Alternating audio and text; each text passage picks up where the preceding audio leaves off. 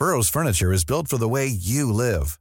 From ensuring easy assembly and disassembly to honoring highly requested new colors for their award-winning seating, they always have their customers in mind. Their modular seating is made out of durable materials to last and grow with you. And with Burrow, you always get fast, free shipping. Get up to 60% off during Burrow's Memorial Day sale at burrow.com slash ACAST. That's burrow.com slash ACAST. burrow.com slash ACAST. A lot can happen in the next three years. Like a chatbot may be your new best friend. But what won't change? Needing health insurance. United Healthcare Tri Term Medical Plans are available for these changing times.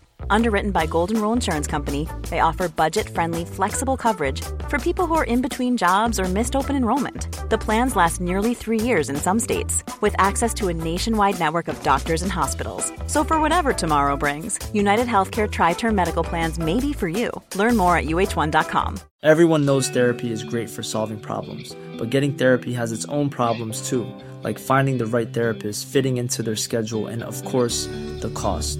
Well, BetterHelp can solve those problems. It's totally online and built around your schedule. It's surprisingly affordable too. Connect with a credentialed therapist by phone, video, or online chat, all from the comfort of your home. Visit betterhelp.com to learn more and save 10% on your first month. That's BetterHelp, H E L P.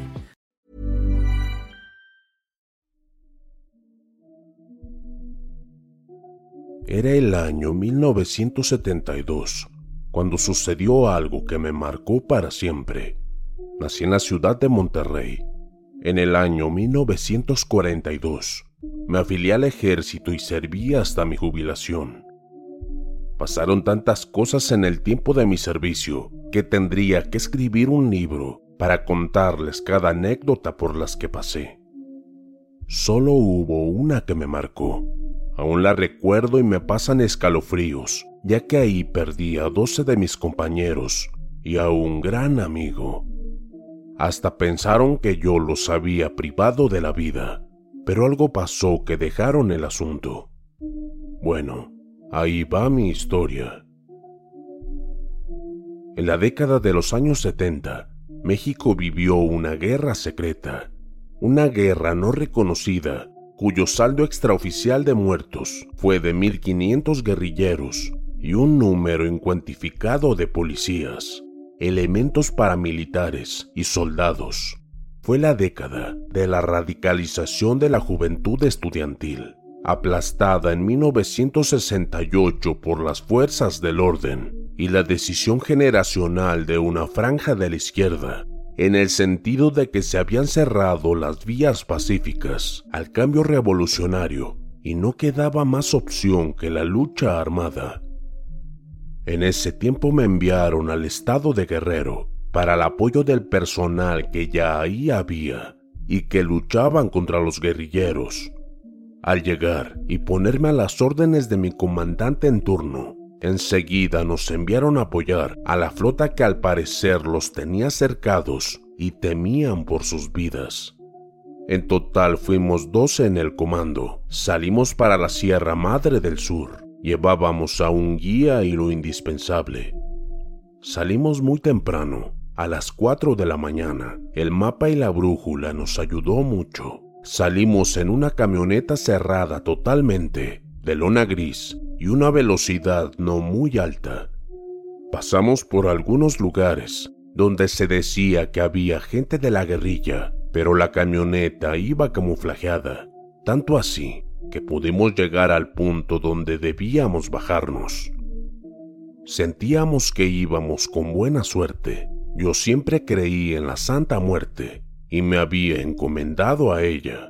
Bajamos todos al fin. Todavía había oscuridad, pero pronto desaparecería y tendríamos que confiar en el guía. Para eso yo tenía el mapa del lugar. Si tenía alguna duda lo verificaría. Corrimos entre la espesura del bosque, en línea recta, hasta llegar a las faldas del cerro que debíamos subir para llegar más pronto. Subir y bajar lo más pronto posible y ahí encontrarnos a la avanzada que tenían cercado a los guerrilleros. Sin más subimos aquel cerro. Todos estábamos entrenados y clasificados en excelente condición física llegaríamos sin problemas y sin parar hasta el punto exacto. Me preguntaba si el guía nos daría la talla, y qué sorpresa, este tipo parecía no cansarse. Les podría decir que podía tener mejor condición que cualquiera de nosotros. Eso lo respeté. Cuando llegamos a la cima, comenzó el terror.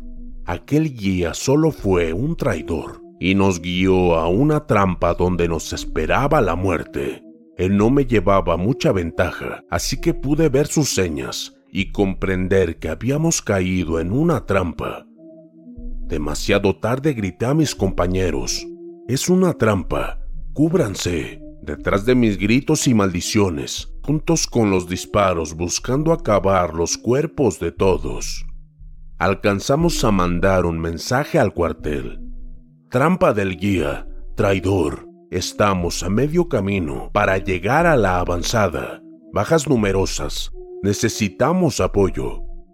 Una bala acabó con la radio y con el soldado de transmisiones. Debíamos seguir, si no acabarían con todos. Logré juntar solo a seis de los doce compañeros y salimos disparando y tratando de darles la vuelta. Corrimos sin hacer caso a las balas que zumbaban por nuestras cabezas. En la huida cayeron tres más. Éramos solo cuatro cuando llegamos a aquella clase de casona abandonada, en medio de aquel cerro y de la nada. Paramos un momento para ver de frente a aquel lugar y sentí que ahí sería un buen lugar para contraatacar al que osara seguirnos. Por lo menos tendríamos un respaldo. Eran las doce del día cuando entramos a esa casona vieja. Lo raro de todo es que ya ahí ninguno de ellos nos siguió y estoy seguro que hubo muchos ojos mirándonos entrar. Salimos del ojo de los guerrilleros y nos adentramos en la casona. Era de admirar. Había un muebles donde había sido la sala, había cuadros sin fotos y un piso donde algunas partes brillaban. Nos miramos extrañados. ¿Qué lugar sería este? No decía nada el mapa de este lugar. Al fondo había una escalera hecha de concreto. Señalé con las manos dos aquí abajo y dos arriba. De inmediato uno custodió un ventanal y otro revisó la parte de atrás. Volviendo y sin hablar, solo con señas, me dijo que todo estaba tranquilo. Después le dije que se quedara abajo. Yo y otro compañero llamado Conrado subiríamos. Con cuidado subimos tratando de no pisar las hojas secas y la basura de los escalones. Tal vez pudiera estar ahí algún enemigo, esperando la mínima oportunidad para aniquilarnos. Poco a poco fuimos avanzando. Mi corazón y mis nervios estaban al máximo. No temía, más bien estaba atento al máximo a cualquier ruido que me indicara que algo no estaba bien, para atacar sin piedad. Llegamos arriba y nos encontramos con los pasillos, uno que se miraba al frente y otros dos más, uno a la derecha y otro a la izquierda. El de frente solo era un pasillo para llegar a algún lugar soleado al final del mismo, pero los otros dos se miraban oscuros hacia el fondo. Llamé a Conrado y con señas le dije que revisara el lado izquierdo y yo iría al lado derecho. Poco a poco nos desapartamos y con nervios y con mucho valor seguimos adelante. Caminé en la oscuridad pensando en que tal vez esta sería mi última caminata. Volví a entregarme a mi santa y seguí. Pasé por varias puertas cerradas. Una a una las fui probando para ver si podía abrirlas pero ni una de las diez que yo conté pude abrir. Llegué hasta el fondo y volví mis pasos hacia el pasillo central. Casi al mismo tiempo llegó Conrado y con su cabeza dio por negativo haber encontrado a alguien. Miramos al frente del pasillo central y caminamos hacia el fondo iluminado. llegamos a un balcón donde aún había algunas sillas oxidadas y en el piso se miraban platos y tazas rotas, pero nada de gente. Le di instrucción de regresar, llegamos abajo y le di aviso a mis dos compañeros de lo que encontramos arriba y después recuerdo que les dije, no les miento, estamos en una situación difícil, tal vez no logremos salir de esta vivos, ya que nuestro mensaje en realidad no sabemos si fue escuchado o no, pero por lo menos si demoramos, sabrán que algo nos pasó y nos buscarán. Solo hay que aguantar. De mi nombre solo les diré el apellido. Huerta Teniente, mis compañeros, Conrado Robles y Sánchez. Conrado dijo, espero que lleguen lo más pronto. Tenemos pocas provisiones y no creo que no estén vigilando allá afuera. Robles comentó, en el tiempo que ustedes fueron allá arriba, me di cuenta de que muchos se retiraron. Solo quedaron tres esperando. Están entre los árboles. Y Sánchez dijo, pues este lugar nos servirá para aguantar hasta que llegue la ayuda. Me di cuenta de que solo está esta puerta aquí al frente y dos ventanales. El que está atrás y el de en medio no será difícil vigilar. Los escuché y después dije, ahora que aún hay luz y que no ha oscurecido, deberíamos revisar esos cuartos que están arriba, ya que no pude abrir ni uno, y Conrado tampoco. Los de fuera creen que estamos pendientes de la entrada. Por ahora vamos los cuatro a revisar. Traigan las cosas arriba por si tenemos que quedarnos ahí. Sin chistar se cumplían mis órdenes. Salimos pronto hacia arriba y fuimos en parejas a abrir esas puertas. Conrado y yo fuimos a la izquierda. Empezamos con la primera. Entre los dos dimos un buen golpe y se abrió. No había nada ahí, solo un cuarto y su ventanal sin más. Salimos y fuimos por los demás. Uno a uno, fuimos abriendo sin encontrar nada. Regresamos y aún Robles y Sánchez no habían terminado. Ryan Reynolds here from Mint Mobile. With the price of just about everything going up during inflation, we thought we'd bring our prices down. So to help us, we brought in a reverse auctioneer, which is apparently a thing.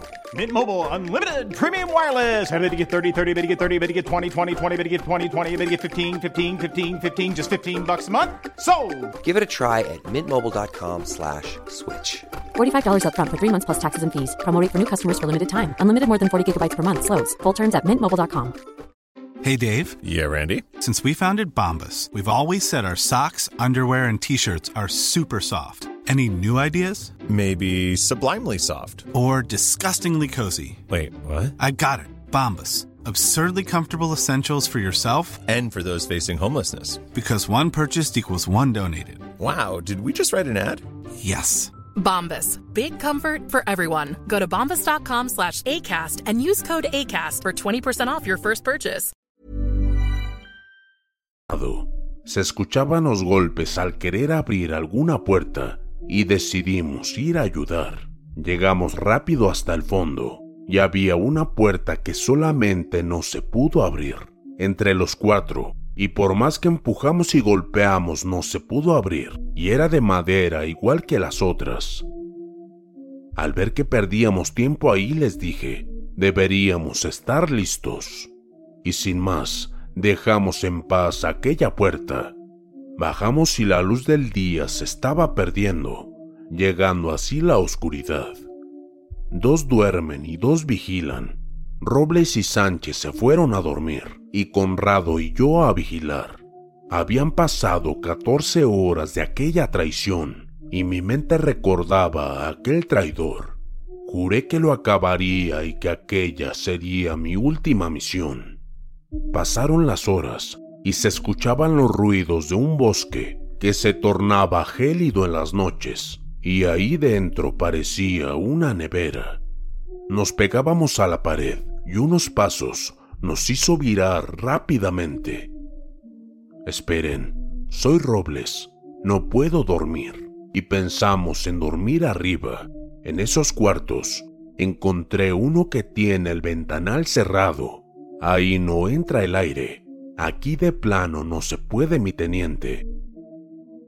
Acepté porque si era cierto, y no serviría de nada mandarlos a dormir y que no descansaran. Está bien, vayan, en tres horas los iré a despertar. Gracias, mi teniente, y se retiraron a descansar. Seguimos cuidando la entrada sin que nadie se atreviera a pasar, ni siquiera a 50 metros. La luna era hermosa, y a eso de las dos y media de la madrugada, una neblina que más bien parecía que las nubes habían bajado del bosque con la luz de la luna, daban un aspecto fantasmal y siniestro al patio. De pronto, como un rayo se escucharon gritos horribles que venían de la parte de arriba de la casa. Corrí a ver a Conrado y a decirle que iría a ver qué era lo que pasaba, que se quedara a cuidar y a disparar a cualquier cosa que se moviera, y subí rápidamente las escaleras. Esta parte es la más difícil de contar y la más difícil de creer, pero se los diré. Al llegar arriba, tuve que revisar uno a uno los cuartos, porque no sabía en cuál de ellos estaban. Eso fue un error de mi parte. Sabía que no había nada que me obstruyera el camino, así que no tuve problemas con la oscuridad, además de que ya estaba acostumbrado a ella y la luna me ayudaba. Iba con el cuarto número 4 cuando volví a escuchar otro grito. No era normal un grito así. De nuevo corrí entre la oscuridad hasta llegar al cuarto número 8 y entré a este cuarto que estaba aún más oscuro, ya que el ventanal estaba cubierto y la luz de la luna no entraba. Pude notar un bulto en el piso que se movía y le hablé. Robles, Sánchez, son ustedes. Un grito menos fuerte volví a escuchar. ¡Ayuda! Y sin pensarlo más, disparé hacia el bulto que se movía extrañamente. La luz que emitió el arma pudo iluminar lo que estaba en el piso, lo que ese bulto era, y pude ver por un segundo la cosa más horrible que jamás el ojo humano pudiera soñar en verlo. Sé que mis ojos no me engañaron, yo sé lo que vi. Eso era un diablo. Sí, era un demonio que se estaba comiendo a mis compañeros. Era como rosado y tenía escamas de piel. Su espalda tenía espinas salientes o picos. Eso se levantó y se volvió en contra de mí y pude ver su rostro. Era horrible. Su boca estaba llena de colmillos y una lengua larga. En su frente había dos cuernos no muy grandes pero picudos. No tenía pelo. Sus ojos pequeños y negros. Sé que le di en el rostro porque chilló horrible y salimos volando por el ventanal rompiendo las maderas. Ya así, pude ver a mis dos compañeros sin un aliento de vida y con su cuerpo irreconocible. No podía hacer nada por ellos. Debo volver Conrado está solo y no sabe nada. Corrí lo más rápido que pude adivinando el camino, hasta que por fin logré llegar a abajo. Conrado, ¿estás bien? Llegué hasta donde debía estar y no lo encontré. Maldije mi suerte y seguí buscando a mi amigo. Luego recordé la habitación que no pudimos abrir. Fui y busqué la botellita de gasolina esa cosa no debe salir de aquí. Hice una antorcha con trapos de mi chamarra y subí las escaleras. Tenía miedo, sí, pero el odio me rebasaba. Habían acabado a mis hombres y a mis amigos. Alguien de aquí no saldrá con vida, y ese no seré yo. Saqué dos granadas y me las guardé en mis bolsas. Revisé el resto de las armas y subí las escaleras. Ya ahí prendí la antorcha y fui sin pensarlo hacia el fondo de aquel maldito pasillo. Escuchaba una respiración no humana, como unos tipos de chasquidos como si estuvieran comiendo un cerdo, y venía del último cuarto, el que no pudimos abrir. Me preparé y poco a poco fui acercándome a la entrada. Ya más cerca brinqué lo más rápido que pude y me puse a disparar, dándole de lleno a esa criatura horrible que agarré descuidada. Retrocedió unos pasos y yo no paré de disparar. Poco a poco fui entrando a tiros a ese lugar, hasta que esa cosa cayó en el piso casi sin respirar. No dejé de hacerlo, hasta que escuché a Conrado. Volví la mirada, pero no pude verlo. Salí por un momento por la antorcha que había dejado tirada y entré de nuevo. Mi amigo estaba hecho trizas, casi sin una gota de vida por la forma de sus heridas. Llorando lo abracé y él me dio una foto de sus hijos y me dijo, no les digas la verdad. Por favor, diles que me fui luchando por mi patria.